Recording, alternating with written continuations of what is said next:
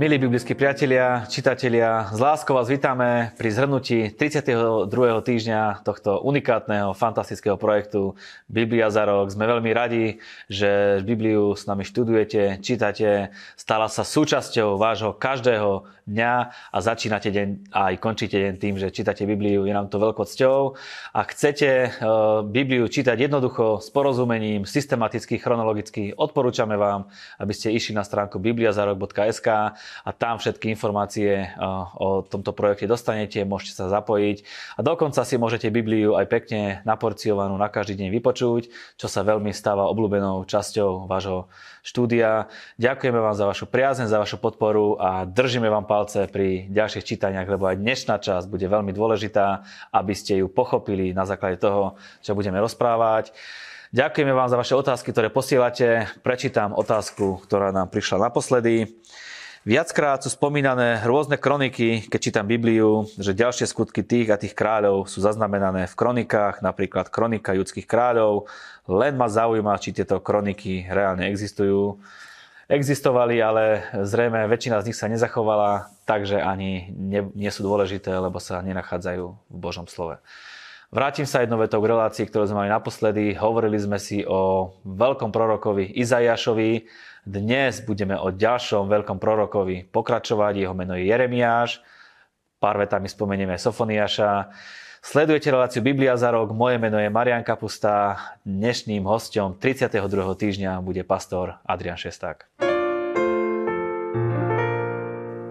Aďo, prorok Jeremiáš, fantastické dni sú pred nami, fantastický týždeň pred nami, čo povieš?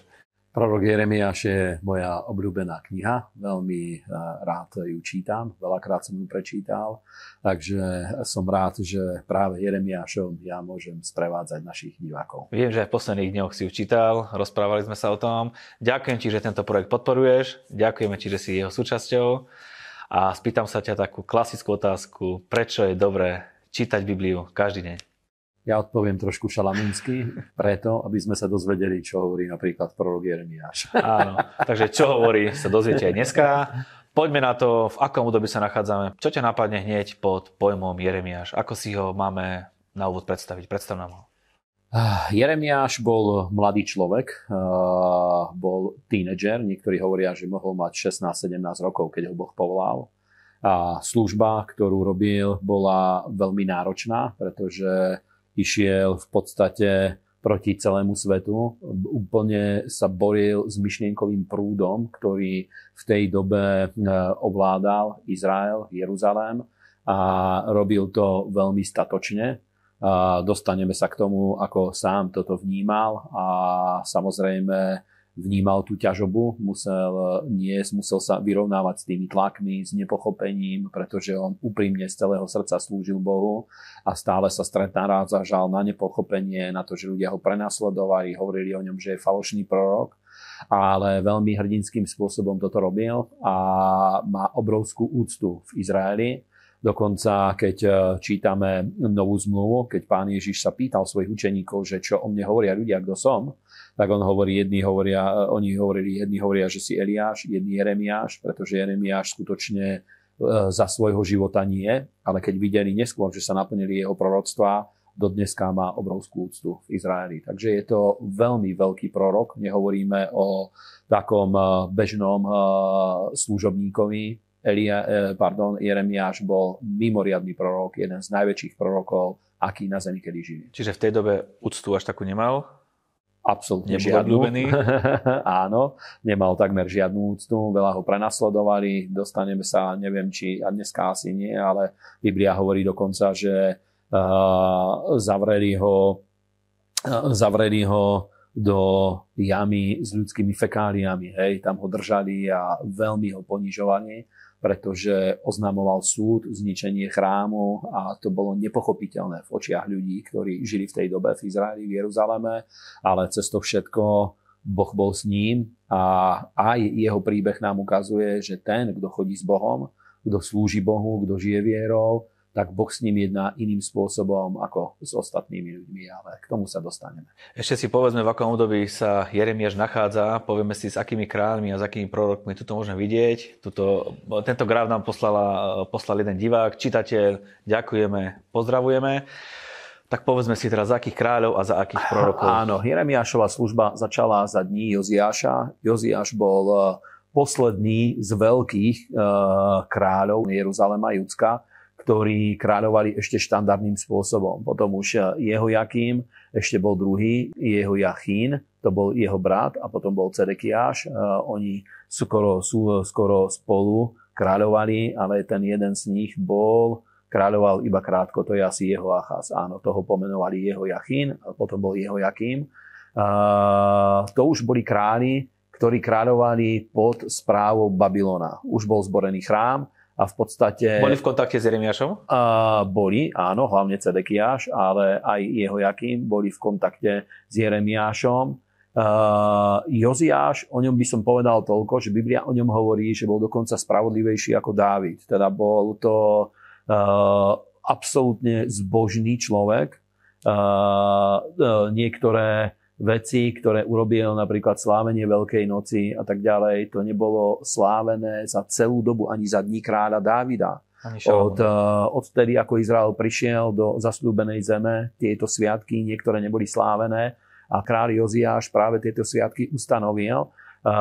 On naplnil to proroctvo, ktoré mal muž Boží v Judsku, keď sa rozdelil Izrael a bola tam tá, začala služba Jeroboáma, on postavil zlaté tela, tak práve Joziášové meno spomenul muž, muž Boží v Judsku, ktorého tam poslal Boh, keď ukázal prstom na oltár, kde obetoval Jeroboám. Povedal, že e, na tomto oltári budú pálené kosti kňazov a skutočne Joziáš išiel e, aj do, e, do Samárie a vyzbieral tam tie kosti tých kňazov, ktorí obetovali zlatému telaťu a nasledovali modloslužbu Jeroboáma a Joziáš tam pálil ich kosti, skutočne tak chcel očistiť Izrael od všetkých hriechov ale na druhú stranu, a to Jeremiášova kniha nám celá ukazuje, už bol Izrael natoľko zdecimovaný, aj Jeruzalém, už bol natoľko zdecimovaný, že už e, nedalo sa zabrániť tomu, aby bol zborený chrám a nastalo odsťahovanie do Babylona. A on práve svojim proroctvom preklenul to obdobie medzi starým Izraelom, ktorým poznáme, a medzi tým, ktorý nastal po navrátení z Babylona aj prorokoval Jeremiáš, že po 70 rokoch sa Izrael vráti späť z Babylona. Teda žijeme v takom veľmi, e, čítame o veľmi exponovanom období. Jeremiáš, jeho proroctvo práve pomohlo ľuďom zorientovať sa v tej dobe, v ktorej žili, v ktorej sa nachádzali a tú službu prorokov môžeme pochopiť najlepšie tak, ako ľudia, ktorí sú plní Svetého Ducha a napríklad vnímajú dnešnú dobu, v ktorej žijeme, alebo to je jedno kresťania, ktorí žili za komunizmu a oni vnímali tú dobu, problémy doby, v ktorej žili a vedeli napríklad kresťania, ktorí žili pod komunizmom, vedení socializ za socializmu, ktorí žili ako kresťania, vedení, že ten režim je tak zvrátený a bezbožný, že musí skončiť pretože bol v nich Svetý duch a ľudia, v ktorých je Svetý duch, chápu Božie myšlienky, tak vedia, keď niečo natoľko sa posunie od Božích myšlienok a Božích plánov, že uh, už nezvratným spôsobom sa to dostalo do stavu, kedy už je iba jedna možnosť, že to bude zničené. Podobným spôsobom Jeremiáš, keďže bol človek plný Svetého Ducha a plný Božieho slova, on bol skutočne zbožný, vyrástol v kňažskej rodine, on vnímal tú dobu a keď čítame knihy prorokov, tak vieme pochopiť tie morálne hriechy, duchovné hriechy, v ktorých žil Izrael, teda ako ďaleko sa odklonili od tej normy, ktorú Boh dal. A práve preto vedeli proroctvá s takou jasnou vecou pomenovať, pretože oni vnímali proste skrze Svetého Ducha tú dobu, ten posun a Boh im ukázal, čo bude nasledovať. Je to veľmi vzrušujúce, tá služba prorokov. Prosím ťa, tu sa ešte zdržím chvíľku, Áno. keď máme tu tento graf. Uh, vieš nám veľmi krátko povedať, ako reagovali na Jeremiešové proroctvo? Vieme, že hovoril o skaze Jeruzalema, o tom, že bude zničený, že bude zavlečený. Jednotliví králi, ako reagovali na to, čo hovoril? Za dní Joziáša bolo veľké prenasledovanie, pretože mysleli si za dní Joziáša ľudia, ktorí žili, absolútne to nebolo pre nich nepriateľné, pretože videli Joziášovú zbožnosť. A práve pre nich to bolo nepochopiteľné, že takýmto spôsobom by Boh jednal. Už potom za dní tých ďalších kráľov jeho Achaz, jeho Jachín, tam máme aj jeho Jachína, áno, to boli dvaja synovia Joziášovi a Cedekiáš, títo králi, ktorí boli Uh, u nich už to nebolo tak, pretože už bol zborený chrám, nastalo zborenie chrámu a myslím, že po, jeho, uh, po v dňoch jeho Achaza nastalo zborenie chrámu a bolo prvé odlečenie do Babylona. A, a teda, pardon, chrám ešte stál, ale bolo asi prvé odlečenie do Babylona. A už nastal ten špeciálny režim a tam už to bolo iné, pretože oni vedeli, že není zbožnosť, ale stále sa nadiali na chrám, stále sa nadiali na to, že Boh je s nimi a bola to skorej taká zbožná túžba, čo ich hnalo dopredu, že nie, to sa nemôže stať, predsa Boh by to nikdy nedopustil, my sme jeho ľud proste a už to vnímanie bolo iné. Ale za dní Joziáša zase preto nechceli prijať jeho proroctvo, pretože videli Jožiášovú zbožnosť a to, ako obnovil uctievanie Boha ale už to bol nezvratný proces. Ideme veľmi bleskovo. Prvá Áno. kapitola Jeremiáša, veľmi veľa vecí, ktoré by sa dalo povedať. Povolanie proroka, čo k nemu? Povolanie proroka je v Jeremiášovi, povedal by som, taká, taký učebnicový príklad. Boh o ňom hovorí, prav ako som ťa stvoril v tele matky, poznal som ťa, čo veľmi sa na to odvolávajú aj Eh, členovia pro-life hnutia. Je to jedno z najsilnejších miest Biblii, sú aj iné samozrejme, ktoré hovoria o tom, že ešte pred splodením Boh naplánoval život človeka. Takisto uh, vidíme, že uh, aj počas tehotenstva Boh považuje človeka za živú bytosť. Proste má s ním svoj plán, svoje úmysly a tak ďalej. Je to jedno z najznámejších miest, ktoré používajú títo pro-life aktivisti, ktorí bojujú proti abortu. A hovorí o tom, že skutočne Boh teda povolal a naplánoval život človeka. Ďalšia vec, Boh hovorí Jeremiášovi, bol ešte mladý, hovoríme, bol tínedžer, mohol mať aj iba 16-17 rokov. Boh mu hovorí, že vložil som svoje slova do tvojich úst, nebude, že nehovor som dieťa, ale všetko, čo budeš hovoriť, ťa naučím. A skutočne Božie povolanie je také, že keď na ľudí príde, veľakrát príde na ľudí, ktorí sa necítia byť schopní. Boh si vyvoláva, Boh si povoláva ľudí podľa svojej vôle. Není to v prvom rade o schopnostiach, ale veľakrát povolanie a vyvolenie je ešte dôležitejšie. A mnohokrát v Biblii to vidíme, že ľudia, ktorí neboli vôbec kvalifikovaní, ako napríklad Dávid a ďalší, ich si Boh vyvolil a stali sa mimoriadnejšími než kdokoľvek iný, kto by sa tam mohol dostať. Takže s Jeremiášom to bolo veľmi podobné.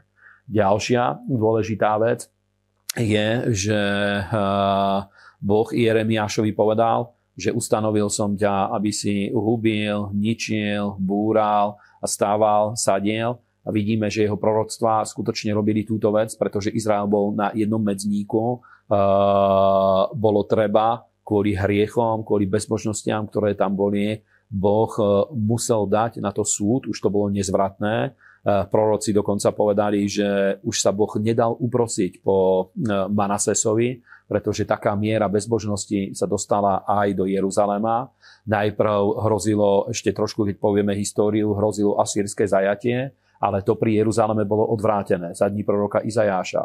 Ale e, nepoučil sa z toho Jeruzalém, ďalej pokračovali v hriechoch a za dní e, po Manasesovi tie najhoršie hriechy, ešte horšie ako u nich žilo to Severné kráľovstvo, ešte horšie hriechy priniesol Manases, pretože postavil modlárskú sochu v chráme a Boh povedal, že po Manasesovi už sa nedá uprosiť a bude zničený Jeruzalém, nastane zavlečenie a bude zničený aj chrám.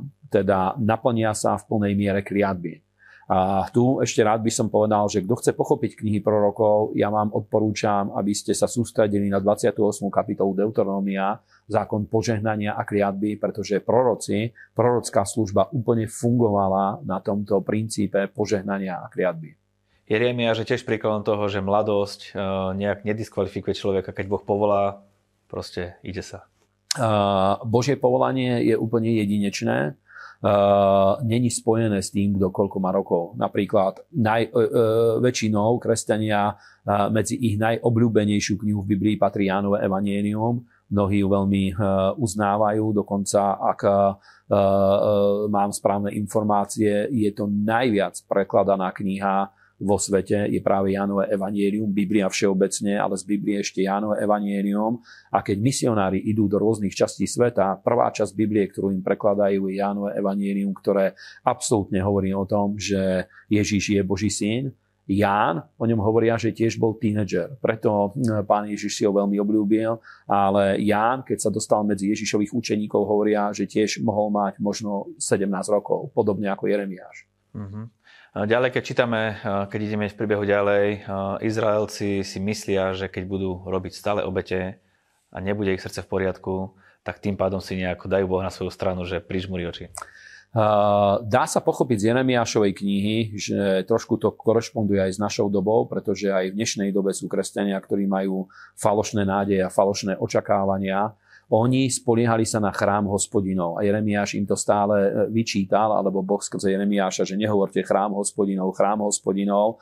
No mysleli si, že kým je s nimi Boží dom, Boh býva v ich strede, tak sú nezničiteľní a stále čakali, že udeje sa niečo také, ako sa udialo za, práve za dní toho asýrského zajatia, že vyšiel aniel hospodinov a v noci pobil 180 tisíc, takže asýrsky kráľ úplne odtiahol od Jeruzalema a nechal ho na pokoji. Oni očakávali niečo podobné. Ale a stále sa spoliehali na chrám, že je tam Boží dom, je tam Boží príbytok, teda nič sa nám nemôže stať. Bola to falošná nádej, pretože oni vedeli, že tam je Boží dom, ale nežili takým spôsobom. Boli zapletení do kultov, ktoré tam boli prítomné, boli zapletení do kultu uctievania kráľovnej nebies, boli zapletení do Molochovho kultu, kde prevádzali svojich synov a dcery cez oheň v údolí Benhinom, boli zapletení do morálnych hriechov, cudzoložstvo, boli krádeže, boli vraždy, boli e, kňazi a e, sudcovia boli úplatní, proste nefungovala spravodlivosť, teda oni nežili zbožný život, ale skorej by som povedal, že nemali vieru, ale boli poverčiví. Proste hm, v, mali presvedčenie toho, že kým je tam Boží dom, tak ako niektorí ľudia, ja neviem, má auto, vysia mu tam tie pátričky, má tam zavesený rúženec a myslí si, že toho ochráni, lebo je to svetý symbol.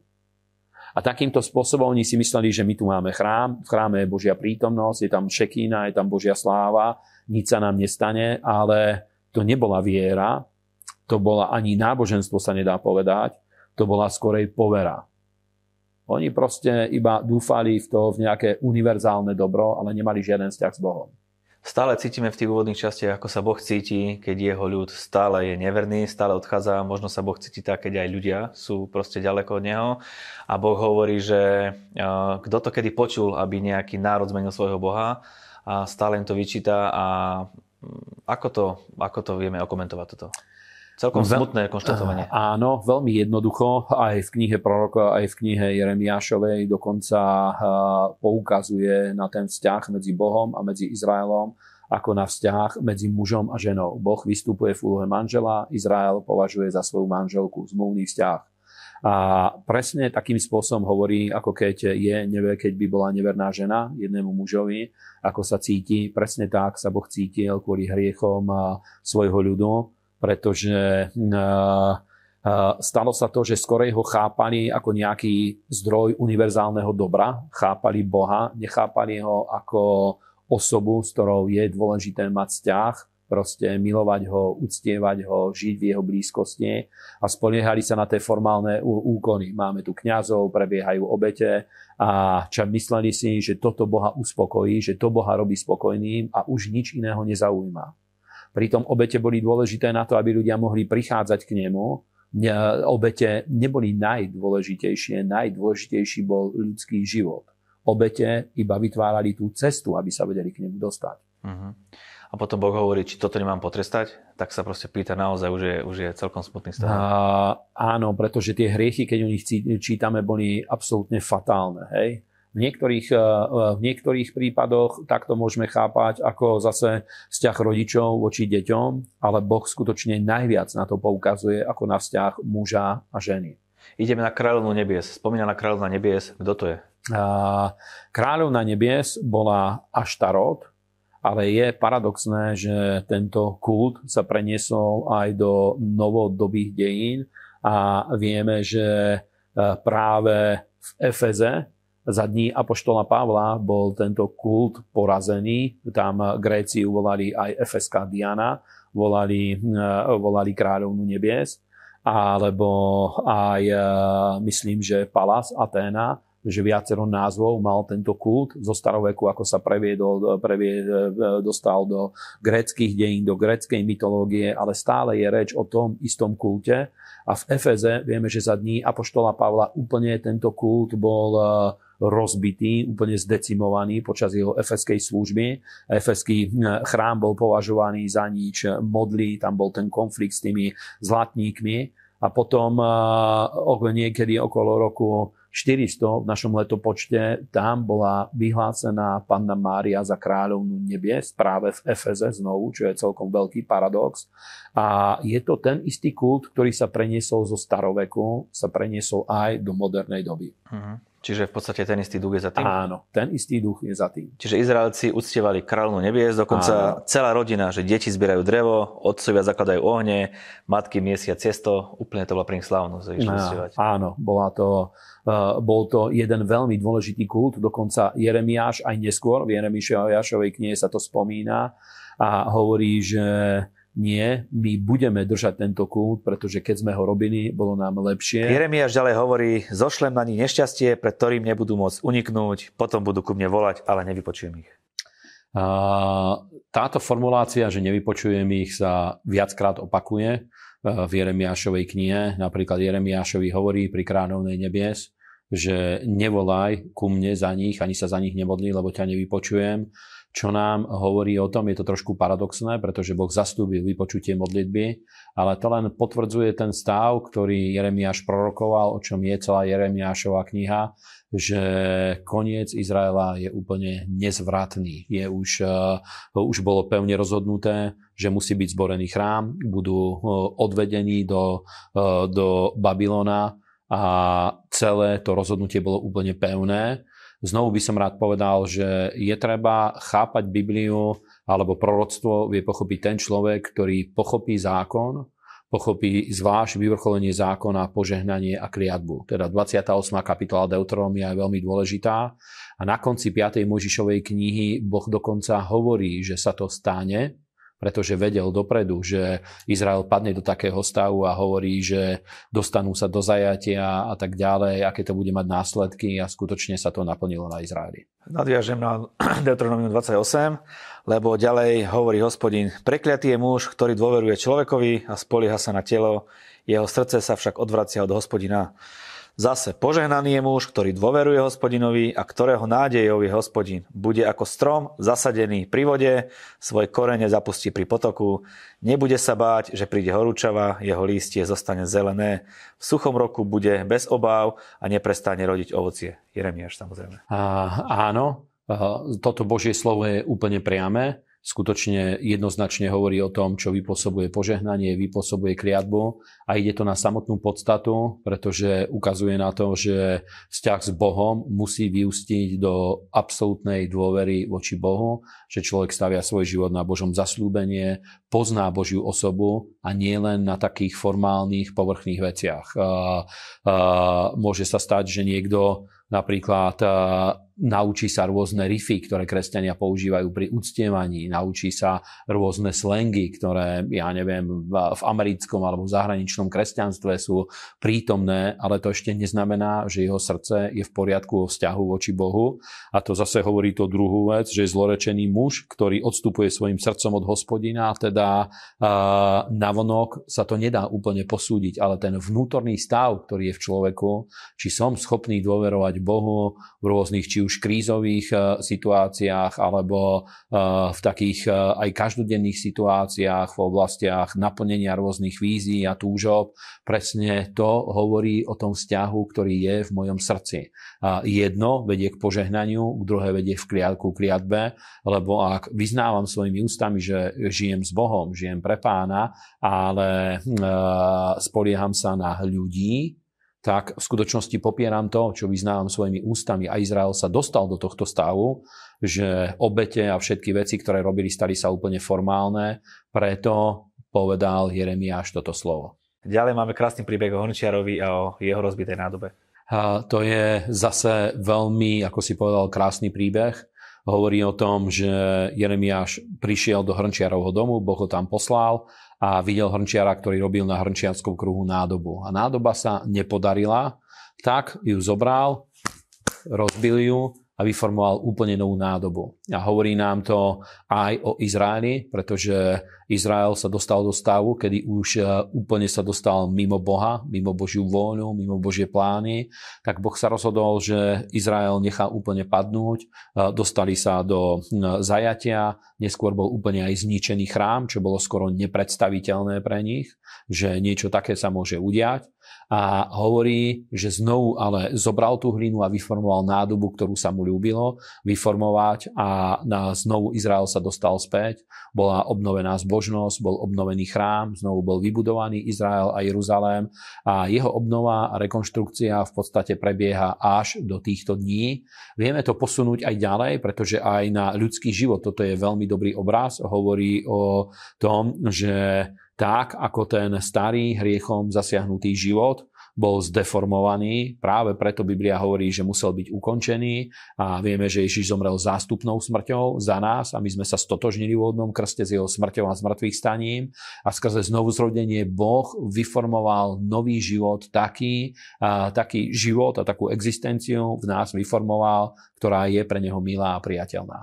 Ak sa posunieme v príbehu ďalej, Jeremiáš je uväznený, dostane sa do väzenia, dokonca preklinať deň svojho narodenia, nechce už žiť, nechce proste o Bohu nič hovoriť a hovorí takú, taký, taký pekný verš tam je, že nechcel som už hovoriť nič, ale v srdci ma však slovo pálilo ako blčiaci oheň, zadržiavaný v mojich kostiach. Snažil som sa ho v sebe zadržať, ale nevládal som. A my musíme pochopiť Jeremiáša. Ako som už povedal aj v tých predchádzajúcich častiach, Jeremiáš bol mladý človek a všetky tie tlaky proste tej služby, ktorú hovoril, musel vo svojom vnútri spracovávať. Navyše, keď hovoril Božie slovom z úprimnosti srdca, z najúprimnejšieho presvedčenia hovoril slova, ktoré hovoril, pretože rozpoznal to, že Izrael už sa nedá zachrániť a dával múdrosť, rady, ako prežiť toto obdobie, ako hm, sa dostať do nasledujúceho obdobia, kedy Izrael znovu bude vybudovaný. Ale to, že hovoril súd nad, nad Jeruzalémom a dokonca zborenie chrámu, to bolo úplne nepriateľného pre ľudí, ktoré, medzi ktorými žil, teda neprestajne ho prenasledovali. On hovorí dokonca, že Božie slovo mu je na potupu. On hovorí a okamžite ho ľudia preklínajú a tak ďalej. Taký obrovský masívny odpor mala jeho služba. A ešte druhá vec v tom je, že on bol absolútne zbožným mladým mužom, vyrástol v kňažskej rodine, teda bol pripravovaný na službu Bohu, aby slúžil Izraelu, slúžil ľuďom.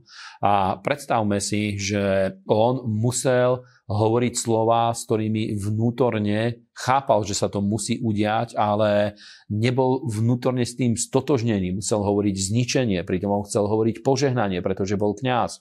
Musel hovoriť zničenie chrámu, pritom chrám pre neho bol vrcholom obrazu svetosti na zemi. Žalmista hovorí, že to je vrcholom radosti celej zeme, je vrch Sion, kde bol postavený chrám a on hovorí, že toto miesto bude úplne zdevastované, zničené, poškvrnené teda on hovoril veci, ktoré aj na neho veľmi ťažko doliehali, preto preklínal deň svojho narodenia. Ale je tam zvláštna vec, hovorí o pomazaní a o povolaní, ktoré je úplne jedinečné. A, a, a Jeremiáš mal úplne tú najvyššiu úroveň povolania, a dokonca, keď si povedal, že nebude hovoriť, tak cítil zase, že ten oheň, to pomazanie, ktoré Boh na neho vložil a to povolanie, ho nútilo ísť a rozprávať. A najlepším príkladom je, my poznáme príklad, príbeh eh, Lestra Samrala, predávame jeho autobiografiu eh, aj v zboroch. Eh, Lester Samral bol na tom podobne. Bol mladý človek, ochorel na tuberkulózu a keď už mal zomrieť, lekár povedal, že bude žiť maximálne dve hodiny. Dostal zjavenie od Boha a Boh mu povedal, že je tu šanca. Ak mi slúbiš, že pôjdeš a budeš kázať moje slovo, budeš žiť. Ak nie, zomrieš. A on celý život, už ako starý muž, robil si si z toho srandu, že on káže preto, lebo chce žiť. Ale na začiatku v tom príbehu veľmi dobre o tom hovorí, že on išiel, ani nevedel, čo má kázať a ako to má robiť. A robil to veľakrát úplne tak diletantsky, že ani nechcel tým ľuďom pomôcť, ale ľudia sa obracali a Boh bol s ním. A aj v tých kázniach hovoril, že ľudia, že mňa ani vy nezaujímate, ale ja chcem žiť, preto musím kázať. Mm. Preto vám hovorím o Ježišovi. A bolo to veľmi podobné aj s Jeremiášom. Teda je taká mimoriadná úroveň povolania, ktorú ľudia môžu dostať, z ktorej sa nedá vystúpiť, lebo ten oheň zostúpi na človeka a aj keby s ním bojoval, nedá sa predtým ujsť. Dá sa povedať, že Boh nás premôže v určitej áno, fáze. Áno, áno, áno. Výborné, výborný príklad, veľmi pekný príbeh. Uh, ideme ďalej pokračovať uh, Sofoniašom, Jeremiašom budeme pokračovať budúci týždeň, ukončíme ho pre dnešok ideme na Sofoniáša. Uh, Sofoniáš bol v tej uh, už úrovni prorokov, podobne ako to bolo s Jeremiášom. No, musíme chápať, na začiatku, keď to celé začínalo, tak uh, Boh oznamoval, že táto cesta nie je dobrá a činte pokánie. A vidíme, že už ako tá doba išla ďalej, ako sme spomínali aj e, Manasesa, kráľa Manasesa, potom už nastal nezvratné rozhodnutie, prišlo, že Izrael a Jeruzalém proste skutočne bude zničený. Aj Sofoniáš oznamoval tento súd, spomínal duchovno-morálne hriechy, e, hriechy ľudí, duchovný stav Izraela a hovorí, že z tohto sa už nedá dostať, ale jedna v tom bola výnimka, hovorí, že činte pokánie a uvidíte, či vás Boh nezachráni, lebo to bola výzva voči jednotlivcom. Izrael ako taký už bol nezachrániteľný, ale jednotlivci mohli prežiť. Je to podobné ako napríklad, ja neviem, súd, ktorý bol za dní Noého, potopa bola neodvrátiteľná. Ale Noé a jeho rodina prežila. Takže v Sofoniášovi je taký určitý kúsok nádeje. A potom, tak ako títo proroci, ako aj Jeremiáš a aj Sofoniáš, ktorí oznamovali teda úplné zničenie Jeruzalema a zničenie chrámu, hovoril o tom, že znovu príde ale vybudovanie a Izrael bude znovu vybudovaný a do toho prichádzali mesiášske proroctvá, teda oznamovali súd a Sofoniáš už bol v tejto úrovni, ale koniec už oznamuje aj príchod Mesiáša a znovu obnovenie Izraela, Jeruzalema a tak ďalej. Amen. Ešte predsa jedna myšlienka ma zaujala, spomínal si Nabuchodonozora a dokonca tam Boh hovorí v jednej pasáži, že môj služobník Nabuchodonozor vás zničí. Takže Nabuchodonozora, áno, povolal Boh, povolal, považuje ho za svojho služobníka. A musíme porozumieť jednu vec, čo nám Biblia hovorí, je, že Boh žehná svet skrze Izrael, ale Izrael súdi skrze svet. A zrovna tak aj v Novej zmluve, toto vidíme aj o cirkvi, je napísané, že súd sa začína od domu Božieho, teda, teda Boh najprv súdi svoj ľud, tak to bolo aj s Izraelom. A to, skrze koho bude súdiť, to boli ľudia, ktorých Boh povolal. To boli králi, ako napríklad e, Asýrske kráľovstvo Boh pozdvihol a Boh im hovorí v Izajašovi, to sme minule čítali, e, že ty si e, hovorí o Asýrii, že ja som ťa povolal, aby si súdil Izrael a ty si si myslel, že to je od teba samotného to vyšlo a súdil si ich viacej, ako som ja chcel, pretože Boh ich povolal na to, aby ich ponížil a oni ich chceli úplne vyhubiť. A rovno podobné to bolo aj s Nabuchodonozorom. Boh povolal Nabuchodonozora, aby skrze neho bol súdený Izrael a Nabuchodonozor až moc sa začal povyšovať, preto potom bol ponížený, bolo od neho odňaté kráľovstvo a až keď dal slávu Bohu, bol navrátený mm-hmm. späť. Teda Boh povolal Nabuchodonozora. Takisto minule v Izajašovi sme čítali o kráľovi Sírovi, bol pomínaný uh, Círus, perský, Uh, takisto si o Círovi ešte aj jeho meno tam bolo napísané a Boh môže povolať ľudí zo sveta na to, aby naplnili jeho vôľu aj čo sa týka súdu nad Izraelom. Áno. Mne sa Jeremiáš veľmi dobre číta, naozaj Áno. sú to veľmi dobré pasáže. Na budúci týždeň teda pokračujeme s Jeremiášom a dokončíme aj kráľovské knihy, aj kronické knihy. Čo Áno. nám k tomu povieš? Podľa mňa tieto knihy je treba veľmi dobre študovať. Prorokov nevedia kresťania pochopiť bez toho, aby poznali kráľovské knihy, aby chápali, v akom kontexte prorokovali, pretože práve kráľovské knihy nám hovoria, aké to bolo obdobie kráľov, akí králi boli predtým a ten kontext nadvezuje, proroci nadvezujú na ten kontext.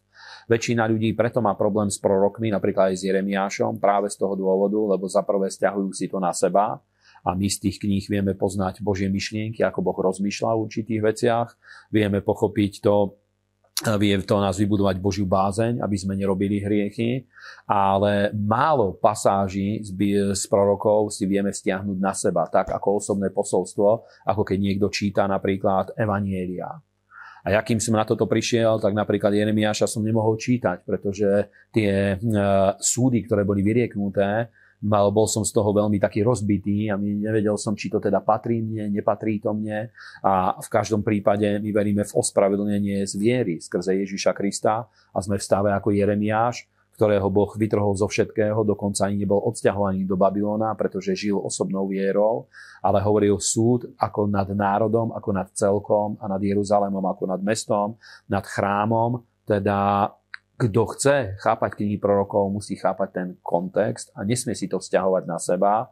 A je dôležité, vieme z toho poznať Boha, jeho myšlienky, ale není sú to, väčšina tých vecí nie sú osobné posolstvá, ktoré by sme vedeli stiahnuť na seba. Sú tam niektoré výroky, zasľúbenia, ktoré sú veľmi dobré, veľmi silné, veľmi pozitívne. Z niektorých tých vecí Boh k nám vie prehovoriť. Ja minule napríklad Počul som svedectvo Dody Ostínovej, ktorá práve z Jeremiášovej knihy prijala, prijala vieru na to, že bude uzdravená, keď lekár jej darí iba niekoľko týždňov života.